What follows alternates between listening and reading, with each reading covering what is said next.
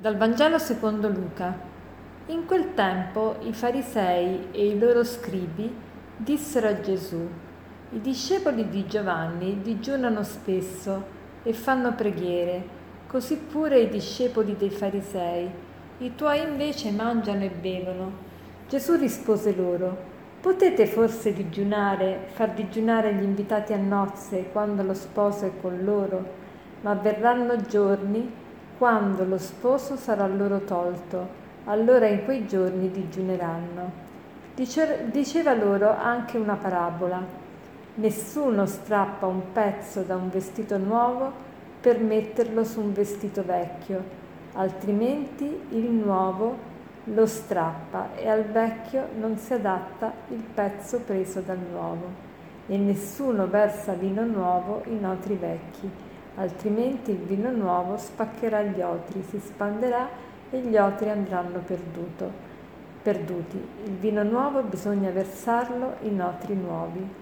Nessuno poi che beve il vino vecchio desidera il nuovo, perché dice il vecchio è gradevole. Gesù oggi affronta una critica, un'ulteriore critica dei farisei e degli scribi, i quali dicono come i discepoli di Giovanni digiunano, fanno penitenze e invece i tuoi discepoli mangiano e bevono. E Gesù dice, possono forse gli invitati a nozze digiunare quando lo sposo è con loro? Ecco, Gesù ci vuole far capire che il tempo che viviamo, il tempo nostro, è un tempo di gioia, perché? Perché, perché lo sposo è con noi non dobbiamo attendere il Messia, il Messia è in mezzo a noi. Però ci vuole dire anche un'altra cosa, che ci sarà tolto questo sposo, cioè ci sono dei momenti particolari dell'anno liturgico in cui noi facciamo memoria appunto della morte in croce di Gesù e allora a quel punto noi anche digiuniamo. Però lo dobbiamo fare con una mentalità nuova. Da che cosa lo capiamo? Perché Gesù dice Nessuno strappa un pezzo da un vestito nuovo per metterlo su un vestito vecchio.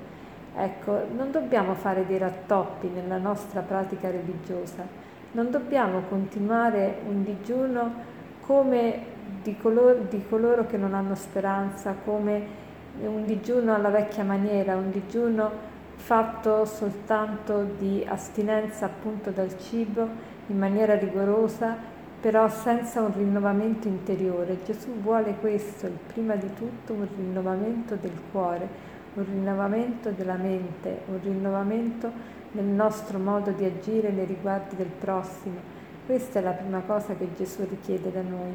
E poi richiede anche di imparare a lodare Dio per quello che abbiamo lodare Dio per il dono del cibo, ad esempio, per il dono della bevanda.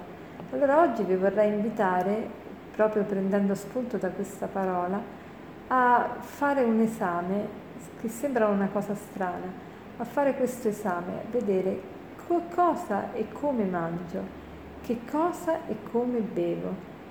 Noi talvolta siamo portati a intendere la vita spirituale come la vita dell'anima ma la vita spirituale non è la vita dell'anima, ma è la vita della persona, anima e corpo, perché noi siamo fatti di anima e corpo, guidata dallo Spirito Santo. Questa è la vita spirituale, non è la vita dell'anima, ma la vita della persona, la vita, anche la mia vita fisica deve essere guidata dai dettami dello Spirito Santo. Che cosa vuol dire essere guidata dai dettami dello Spirito Santo? Che io devo mangiare secondo Dio. Che cosa vuol dire mangiare secondo Dio? Mangiare quello che mi giova, mangiare quello che mi fa bene, non mangiare ciò che mi, che mi piace e basta e che magari ha delle indica- controindicazioni per eh, alcuni difetti del mio organismo o per una, un particolare tipo di allergie che ho o per eh, circostanze eh, così eh, congenite o circostanze particolari. Ecco, mangiare e bere secondo Dio. Io mangio, quanto mangio, come mangio, quando mangio. Mangio veramente secondo quello che che è più logico e che mi fa bene e che è a, a maggior beneficio del, per il mio organismo e anche per il bene della mia famiglia, della mia comunità, dell'ambiente in cui vivo? Ecco, facciamoci questa domanda e non pensiate che il mangiare e il bere siano azioni semplicemente animali, ma sono azioni della persona e vanno guidate anch'esse dallo Spirito Santo.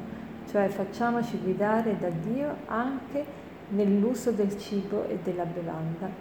E per concludere infatti vi vorrei leggere proprio un passo di San Paolo che dice appunto così, sia che, sia che beviate, sia che facciate alcun'altra cosa, fate tutto per la gloria di Dio. È nella prima lettera ai Corinzi, al capitolo 10, versetti 31 seguenti. Sia dunque che mangiate, sia che beviate, fate tutto per la gloria di Dio. Buona giornata.